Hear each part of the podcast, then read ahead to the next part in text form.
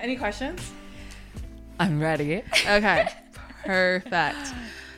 Hello, everybody, and welcome back to Baddies Mean Business. I'm here with a very special guest. Go ahead and introduce yourself a little bit. Hi, my name is Shivi. I'm the founder and CEO of Legacy. We automate advanced care planning for better patient outcomes. What a badass, I know. Don't mm. even mention it. But for me, if you have never been here on Baddies Mean Business, this is the podcast where I interview female founders and investors and share their stories and how they're changing the world. Me, I'm your host, Riley Jennings. Anyways, let's just get into the episode because we have so much to cover today. And I believe Shivi has been traveling the world everywhere, everywhere. We're going to be covering a couple different things, especially what she's doing at Legacy. But first things first, for those who've been listening for a while, you know what we do first, which is the baddie briefing. I'll walk you through it a little bit. Okay. The baddie briefing. So we talk about our quote of the week, Okay. and then we talk about our favorite of the week. It can be literally Okay. anything at Okay. all Love it. at all. And so I'll just go ahead and start just to give reference. Okay. My quote of the week came because I had a discussion with my best friend, um. Haley, and Okay. she was talking about um, if you're not growing, you're dying. You know, and I don't I love it. It definitely doesn't come from her, but um, I like the quote because it's like if you just stop where you are, Yeah. Like what are you doing then Yeah. you're not really you're dying you're you're dwindling and it's kind of harsh but i kind of like it I like that too. I like that too. yes and That's so lovely. what about you My favorite quote. So it's one that my my best friend sent me a while back. I can't. I don't know what the exact quote is, but I'm gonna fa- paraphrase it. Um, if you come out softer, it's because you've been loved. Oh. And I know that's kind of like, where's that coming from? So I was recently, um, I spent six weeks doing the Antler VC program. And in this last six weeks in Boulder, I just felt like I was surrounded by such amazing community, by just like everybody had such a deep passion for what they were working on, all these different entrepreneurs, the ability to pivot and be flexible and to just like love what you're doing and have that love be so contagious so that everybody loves what you're doing. And so I came out from it yesterday and I was just reflecting on my plane ride back to San Diego and I was like, I feel softer. I feel happier. I feel like there's a place for entrepreneurship that is really community based. Mm-hmm. And I felt that because I felt that love when I was at Antler. Yeah. it's kind of like happened a lot because you Yeah. see everybody's been like mapping out ecosystems and for those who um, need a little more context i work in the digital marketing space i used to work in vc and so the things we talk about are often revolved around startups and incubators and everything and so but there's just this running trend happening in VC and startups, which I'm honestly really appreciative of finding a community. So it's like there's uh, founder houses that are coming out. There's Ooh. like I'm sure there's like VC houses. Yeah. There's just all these little like nooks and crannies of where people are trying to build communities in the ecosystem. Yeah. And it sounds like you just got, got one little piece of it. And so have you been involved in other ones besides Antler VCs? So for in a formal capacity, not yet, but in informal capacities, going through to, of course, like we have so many great events here in San Diego. Um, you know, when I was uh, when I was an entrepreneur back in Boston as well, through my alma mater at Northeastern University, there's there's been so much room for community. So I'm glad that it's really becoming like much more mainstream. Yeah. Because you work faster too. You work better, you work faster, and you work with so much more of a well rounded mindset. Yeah, I agree with that. It's nice to have some other ideas, especially when you're like alone. You only have a couple people on your team or by yourself, wherever. It's kind of nice to have somebody else to talk to. And like, what am I doing? and people who get it who are like I am here with you because I am literally here with you. Like like I am physically, mentally, emotionally, spiritually here with you because I have gone through it too. Yes. So I love that. it's like emotionally bound Yeah. to everyone you meet. exactly, exactly. Okay, the next thing is our favorites of the week. And so for me, I recently watched Hunger Games and I was obsessed with it again as I was when I was like in middle school. um and so I just loved like diving into the universe of um and it's re-diving because this one particularly follows Snow's. Um Okay. I don't know if you ever watched Hunger Games. I haven't. No but I'm. I'm here with you. I'm here with you. I see your passion. I know. I'm sorry, I cannot contribute, but I'm here. no, you're totally good. I love movies in general, but watched the Hunger Games and it was my new favorite of the week for sure. Just because I felt like a kid This again. is the new movie. That this is the new came- one. It's a prequel. Okay. Um, but it basically follows the antagonist of the entire other series. It follows his genesis story. Okay. Um, like what made him the way he is. Yeah. Which um, it kind of actually has the opposite effect of what you were talking about Okay. because for him, love destroyed him and made him literally like Oh. the antagonist of the, the entire series. Okay. And one of his like famous quotes is Yeah. what do- um what we love the most um is what destroys us or something like that. oh my god. And so he brings like that opposite effect of when you don't experience love and you don't turn into your soft girl era. It's him. So that's no, we need him in his soft girl era. That's that's- exactly. I love that. I love that. I might just watch that because I love those kind of like storylines where Yeah. it's like you feel for the the villain, the antagonist, because you're like, I see why you are the way you are. Mm-hmm. Yeah. yeah, and it's not like this evil, evil, evil person. It's much more nuanced. yeah, so. it's like hard to hate him, harder to hate him, but still, Yeah. you still hate him. He's, but, of course, yeah, because you're like, it's messy. Yeah. but, but what about you? What's your Um, favorite?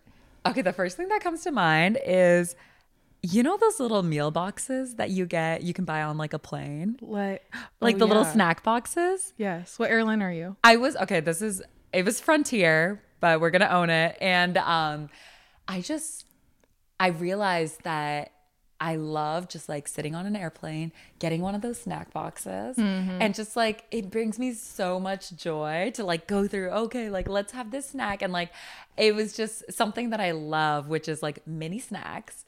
The fact that it's all packaged in a box, and then just like, I don't know, just I don't know what the word is, but it makes me feel like so I don't know, like I'm treating myself, you know, like I'm treating myself to a little meal box. So that's my mm-hmm. love for this week. I'm about to expose myself. It's like imagining all the movie, like I like movies. Yeah. It's like when you see the business person in the movies and they're like business class Yes. and they get the food and they get the champagne and they're like dressed nice. They're not wearing Yeah. sweats or a sweatshirt Yeah. on the plane. They actually dress nice because they probably came from a meeting. A you meeting, know? board meeting, obviously.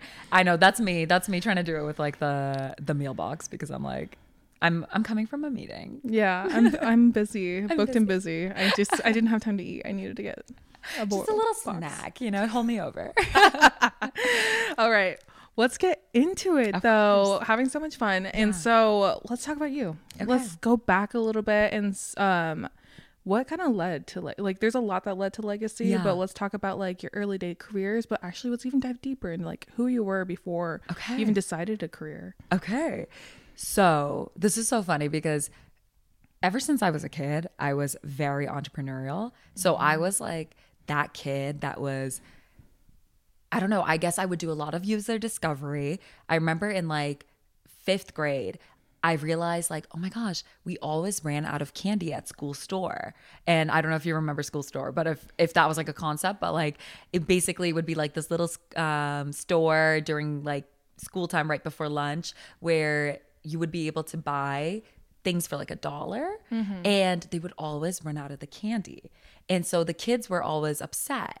And me, I was like, huh, opportunity. So I remember going around and asking the kids, what candy do you like? What candy do you like? And I remember everybody was like, I like sour candy. And I was like, okay, couldn't be me, but all right.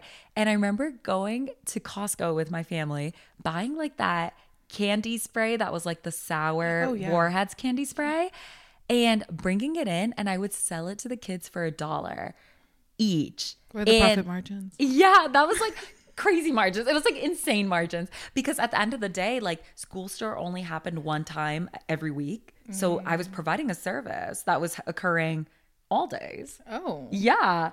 And they would just know to come and ask me. And I was just like, oh my gosh. And so I remember being very entrepreneurial since I was young. And I used to take that money and I used to like give it out to charity and, and donate it. So for me, it was like, it was very much a way for me to be able to contribute to my community. Um, and I remember that being so early. So I would say that was like my first job. You know what I mean? And then, um, after that i did the same for i used to be really into like making jewelry. So i would make earrings and bracelets and necklaces. And um, i would sell those as well. And so i started like having these small little businesses. And then you know as i got older got really into schoolwork, sports, and all that. And then when I went into college, I was doing my undergrad in computer science. And I added on uh, finance and accounting as well. So I was just really busy and was less entrepreneurial during that time. Um, but at the same time, I was also an RA. So I still, you know, community was still something that I was working with. Um, just being able to give back. I worked for a few nonprofits while I was in um, college because I knew that I had skills as a CS student that a lot of places couldn't really afford to pay for. And so I would like intern and create websites and things like mm. that for some of these nonprofit um, companies. And then, yeah, and then, and my um, last year of uh, university, I actually started a company called Nifty, which was hyper localized um, clothes rental platform. So the idea was like, how can we fight fast fashion so that everybody's not just going to Forever 21 and buying something? Like, what if we made it so hyper localized that you could actually just, you know, hey, I need a dress tonight. And then your, you know, neighbor down the street who's maybe two houses down has something for you right? Yeah, it's like my sister's closet. Exactly, like, exactly. I just go over there and yeah. take a little something. Yeah, you just take it because it, uh, what I noticed was like women especially are really open to sharing their closets. And so I remember all my friends we would always be like, oh, "Okay, yeah, like let's go. We have this, you know, holiday party or or we have this um dinner to go out to." Here, you look in my closet, I look in yours. And so I was like, "How can we scale that?" Mm-hmm. And then um I remember like there's this this was back in Boston. So there's this TJ Maxx that's on Newbury Street. And I was standing outside of that TJ Maxx with this like paper prototype of what I wanted the app to be like. And then I would have these people click in and be like, oh, what are you going in to buy? Mm-hmm. Try to understand what they were trying to buy. And then go and say, okay, cool. Like, what if you had an app? What if I told you I could get you that?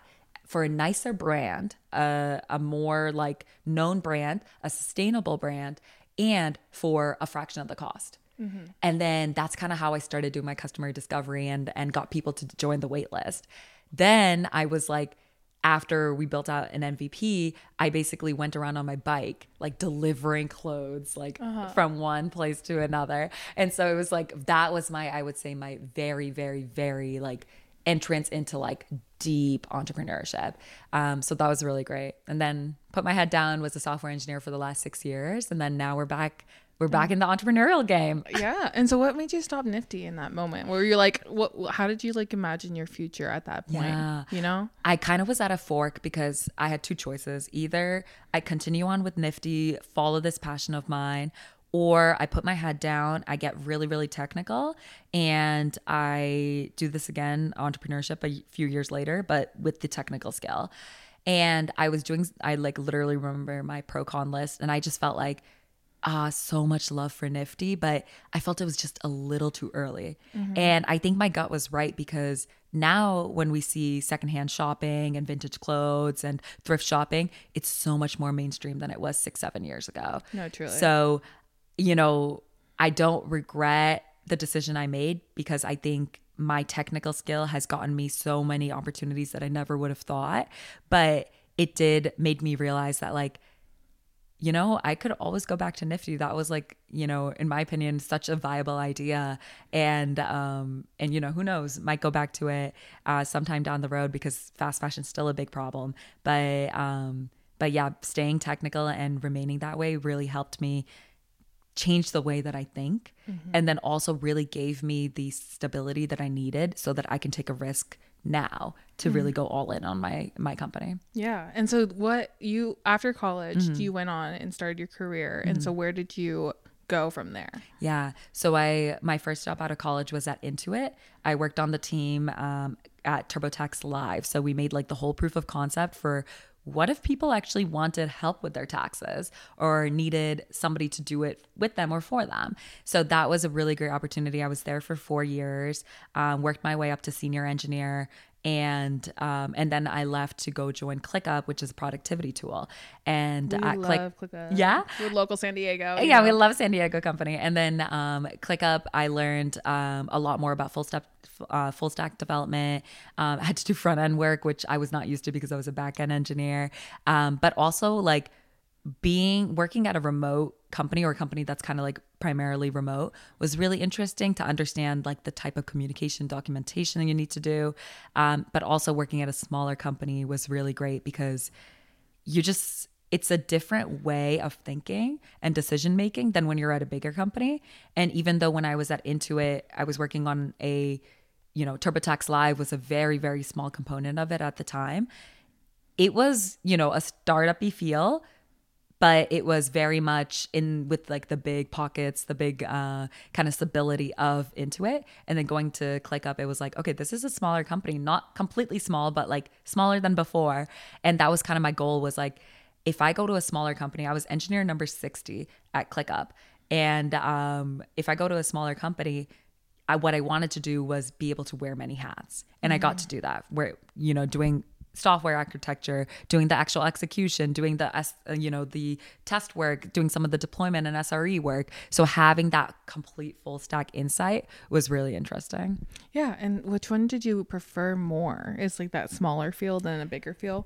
I think it's different. I think when you're in different parts of your life, you prefer one over the other. I know that's like such a cop out answer, but like I'm like literally thinking about it and I'm like when I was at Intuit, I needed stability because I wanted to grow and learn. I wanted to take what I learned from like the conceptual stuff in school and apply it. And the only way you can kind of really do that in a in a more, I guess, concrete way is through a large company that can offer you the training and the practice and the mentorship. So that really worked for me and that's what I needed at the time. And when I went to ClickUp, it was like I want to just like free fall a little bit, a little bit more than what I was doing before. And I got to. And it was really great being on like the hook for so many things and being able to say, like, all right, I own this completely. Like, mm-hmm. if I don't do a certain part of this, this functionality will not go out at all. Yeah. That was like a different type of, um, of accountability. Yeah. Accountability. Mm-hmm. Yeah. And then what led to legacy? Yeah. So, legacy has just been on in the back of my mind. So the idea itself, um, I had gone through. So my father passed away when I was 17, and he was 48. So it was like I know what it's like to be on the other side of like having to pick up the pieces when someone passes away, and I wanted to create a tool that would make that easier for people. Mm-hmm. And I think as I grew into my 20s, I realized my story wasn't unique. That a lot of people had either gone through that with you know, with some loved one or someone that they really care deeply about. And they were often stuck with the same question, which is like, I didn't know all of this had to be done. Like, how would I have known? Mm-hmm. You know? And so that's when um, I realized that, okay, there seems to be something here. How can I use my tech knowledge and my experience and, and abilities for to create something that can help families reduce the stress, create a better uh, better outcome and make it proactive. So that's kind of where the idea for legacy came from. Um, after doing this antler program, I pivoted. Oh, yeah. This so, is new to me. Yeah. yeah. So um, when I first came in, it was like, okay, legacy is auto- automated end of life planning as a corporate benefit. So imagine you're working at a company, you get this corporate benefit. Mm. We help you with your trust, your wills, your, uh, you know, burial, your funeral rights, your medical proxies, power attorneys, everything.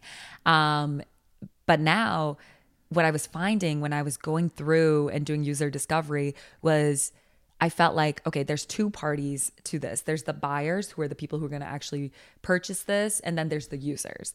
So the buyers were like ready to line up. It was benefits brokers, uh, employers who were like, yes, we want to offer something new to our uh, to our employees, give them a more well-rounded offering when it comes to their uh, when it comes to their um, to their whole compensation of benefit compens- uh, benefit part of their compensation.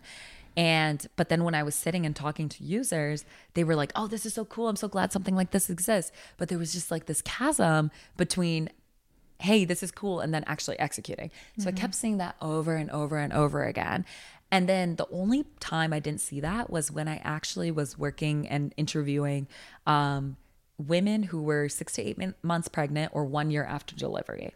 Oh. And I was like, interesting. Their chasm to execution, they were like, oh my God, this is so cool. Like, I want to use this. And then they actually are ready to use it. You know, they're mm-hmm. ready to like give over the credit card. They're ready to just get on it. Yes. And I was like, wow, okay, that's interesting. And something I heard from them that they kept saying over and over again was like, this is something I wish my doctor talked to me about. Yeah. And I was like, okay, okay. So I started talking to MDs, to health plan um, administrators. And that's when I realized like, this is the space where legacy is no longer a vitamin. It starts to become an aspirin. It's really, really helping a pain point. And that pain point is the fact that we in our American healthcare system do not really focus on advanced care planning. And advanced care planning is essentially having the person or having the the documentation to show that this is the person that I want making decisions for me should I be in a certain state where I can't, but also what I want for my body and my well-being and my spirit and my healthcare if I'm ever in situations where I can't have a say. So it's like that ended up kind of being a really clear path for me and I was just like, okay, this is great because at the end of the day like our healthcare system is very very bloated. And one of the reasons it's bloated is because you know aside from um, a lot of places being a fee having a fee for use structure or or basically not being value based care we are constantly pushing medical interventions on people because we want to keep them alive, right? Mm-hmm. Which is 100% reasonable. That is the oath doctors take. That is how hospitals work. But at the end of the day, it's like some 87% of people would prefer to just die with quality of life. Mm-hmm. And so, how do you bridge that gap between most people would prefer not to go through certain um, clinical interventions, but rather just die in their home or die in peace, yeah. not in the hospital? Um, and then also with the fact that like you know hospitals and doctors they have a different ethos they need to keep you alive right so how can we bridge that gap and the gap is through advanced care planning so if you have that written down if you have those decisions ready to to go then you as the patient get to have a say in your care mm-hmm. down the line so that's the direction that i'm going into now and there's like a lot of layers to that mm-hmm. but what mm-hmm. i think about and from experience with yeah. it is um I'll just like briefly say yeah. is like when I experienced my traumatic brain injury back yeah. in high school. It's like completely unplanned. Yeah. No idea. I'm 17. I wasn't planning anything extraneous to happen to my health as many other people experience as well. And so I always think about the fact that like it was my parents that had to make these huge large decisions with my their my life is technically always in their hands, but my life was genuinely in their hands in that case. And I just can't even imagine putting myself into that scenario yeah. and understanding what those steps would be. Yeah. And th- my mom luckily had experience with hospitals from my grandpa having a stroke yeah. like 10 years prior yeah. and having a whole long extraneous process through that because he was still with us afterwards. Um, but thinking about that, well, as a young person, of course, like it's kind of inconceivable thinking about that and making decisions for their parents and all of that is just very I can't even I don't even know where to start. Yeah, exactly. Yeah. And that's like and that's the whole idea. So my vision is like you know, what if we had these conversations like right now doctors they they want to have these conversations. They know it's the right conversation to have when it comes to advanced care planning, but it's just time. It's like how do you how do you actually have this conversation in like a you know, a warm way, not just like a dry clinical way? Mm-hmm. And how do you actually get people to complete this type of work, right? So that's what I'm working with right now is trying to, um, you know, work with medical professionals, with health plans, with clinics to be like, okay, let me understand how this actually works right now and let me go in and try to replace this with legacy. How what do you think of it? And the other thing that I really want is for this data to be very patient centric. So right now if you're a patient, you've ever been in a hospital system, a lot of the the information is stuck in the EMR, the electronic medical record mm-hmm. system, right? It's it's stuck in there. You don't really have access to it. And unless you go and ask, in which case you might go through a almost like a little uh, bureaucracy of getting that data back. But what if we actually started making patient data available to patients? So that's kind of what the idea behind legacy is is like want to make sure that the decisions are always in the patient hands and the long-term vision is like we have the data that around what patients want, what they value, what they care about. Now, can we create a feedback loop that feeds into the treatments that doctors provide for each uh, patient to have really customized, patient centric care? Mm-hmm. Because right now, like the doctors and clinicians, they do what they do best, which is taking care of people and providing medicine, right? But something we don't really have in our healthcare system ra- right now, which is kind of the direction that we're going towards, is like, how do we also have the patient say in all of that? And yeah, so that's essentially the longer term vision of of legacy, but it seems like a, a place. Yeah. Uh, What's amazing about this is Yeah. that this isn't about sharing the stories after they're complete. It's sharing it genuinely as it's happening Yeah. in real time. Like you just got back in San Diego from the Antler program yesterday. yeah. yeah, yeah, exactly. We out here, we thinking, we We're thinking. thinking, but that's what I love because it's like oftentimes you hear the stories after they're done, and well, it's like, well, what happened in between? And it's easy to forget the steps that had happened because it's like, who's going to remember the traumatic steps that they had to go through? Exactly. But these are the steps. It's like by going through these steps and then like, you know, whether it's like dead end or oh my gosh, another path, like this is how businesses are born, right? Mm-hmm. This is how they're created and this is how they sustain is because they have the ability to be like, "Hey, look, I'm going to keep exploring this. Okay, cool. We hit a dead end. Let's explore another path." Or, "Okay, I'm exploring this. It's getting deeper and deeper and deeper and let's see if this is actually the direction we want to go. So it's almost like, yeah, yeah, it's crazy. You're right. Actually, you rarely hear about the like in the trenches, but it's it's so interesting because I think as entrepreneurs, we're often like always thinking, mm-hmm. and There's always something moving. there's always something like you're so obsessed with this that you don't realize how often you're thinking about it until you're like doing something or you're talking about it and you're like, oh my God, I literally just had this thought three seconds ago and now I'm talking about it. Like it's, you know, one of those things. And I'm a huge believer in like everything we do in life is all about building our own perspectives. And Mm-hmm. That's kind of why I love podcasting so much. Is like Yeah. you I organically get to develop my perspective just by sitting down here and hearing from you. And but hearing from you in this time period in your life after what you've accomplished is a big contributor to what you're even going to say in the first place. What you're going to say in 10 years from now is not going to be what you're saying right no. now, but what's that's kind of beautiful too. Yeah. A hundred percent. It's going to be so fun to like listen back on this and be like, oh my gosh, like that was amazing. Mm-hmm. You know? It looks so different it now. looks like, so different know. now like exactly it's like when you go back and you like watch a video of yourself when you were younger and you're like oh my god i can't believe like i thought that or i was so wise or i was so silly so naive you know like you you're just always so surprised and you're like that was me though right Mm-hmm. and it's like that is why i'm the way i am now and where legacy is right now is where is the direct correlation into where legacy is going to go in the future Mhm. You're like developing a legacy as you yeah there we go legacy on legacy yeah legacy on legacy. legacy is your legacy.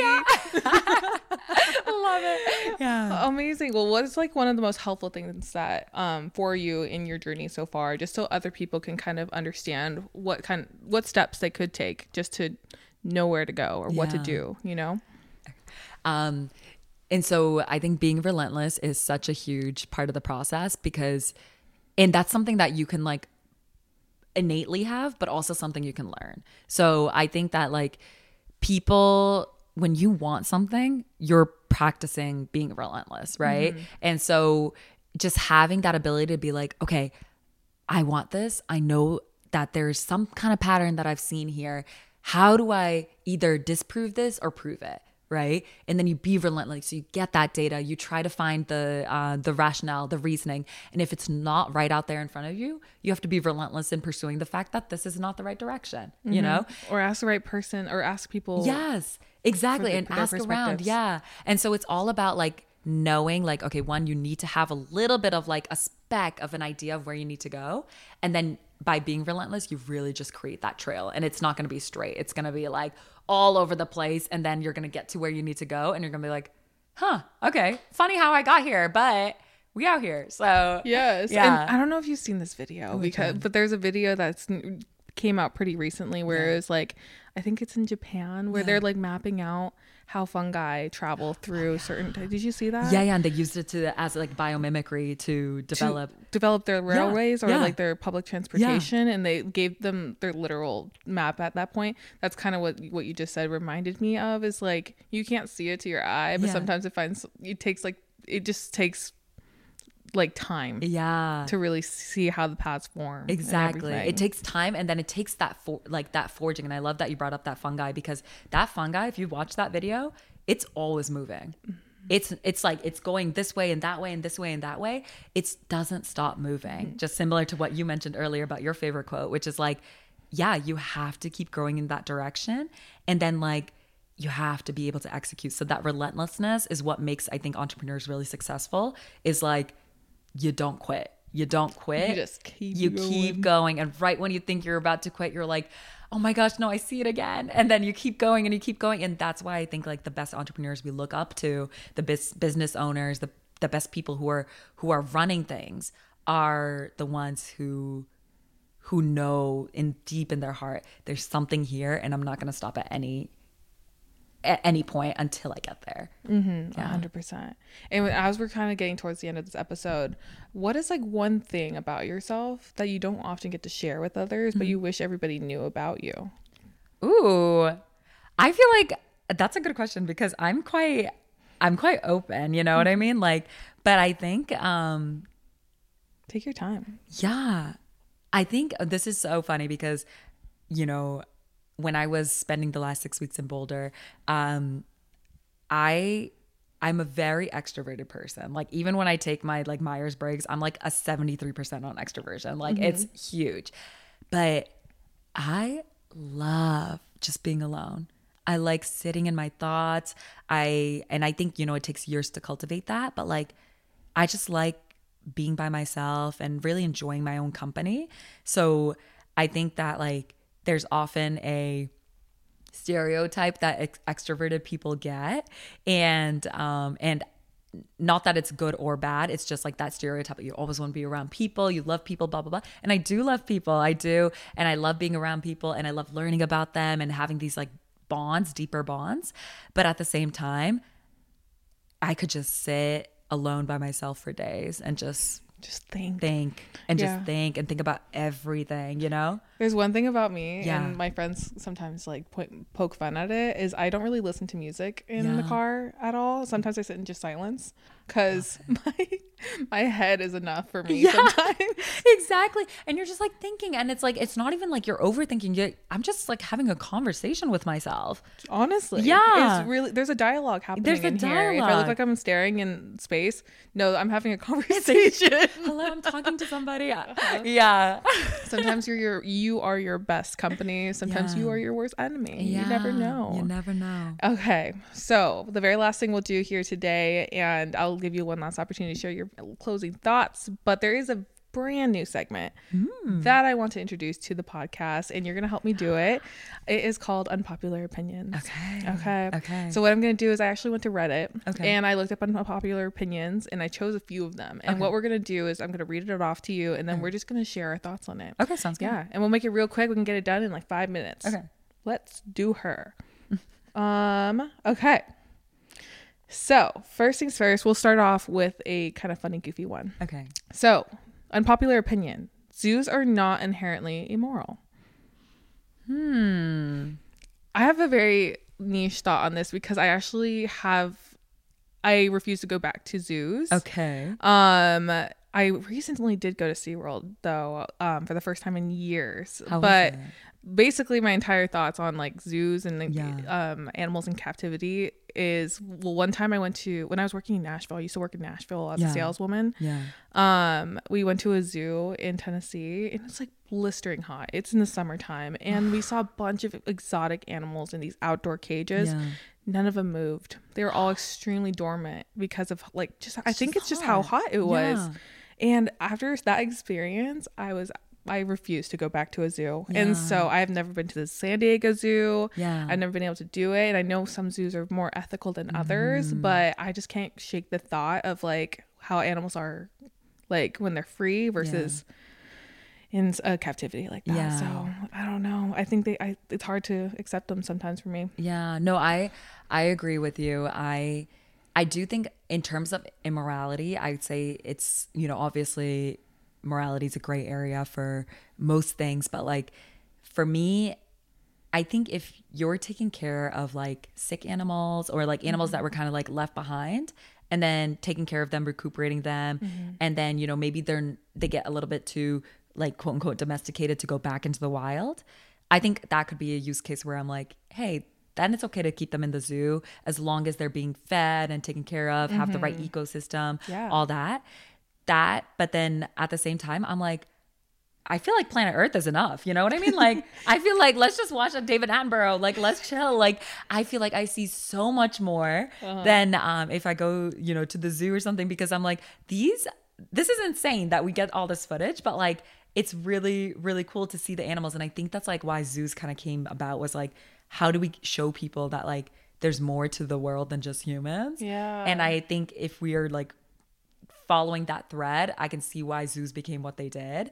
But at the same time, like, you know, is there a need for that now given the technology we have where we can just like have a drone follow like a herd of zebras, you know? Mm-hmm. And That- that's be some able to- meta thinking right there. Yeah. That's some meta We thinking. thinking, we thinking out here. Always thinking. All this thinking is overwhelming.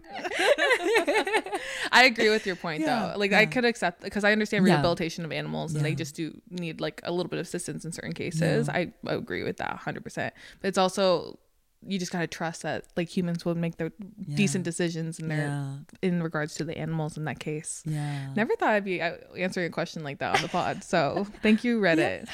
okay, this next one I'm interested in. So this one's from um not Lenny Bruce. Okay.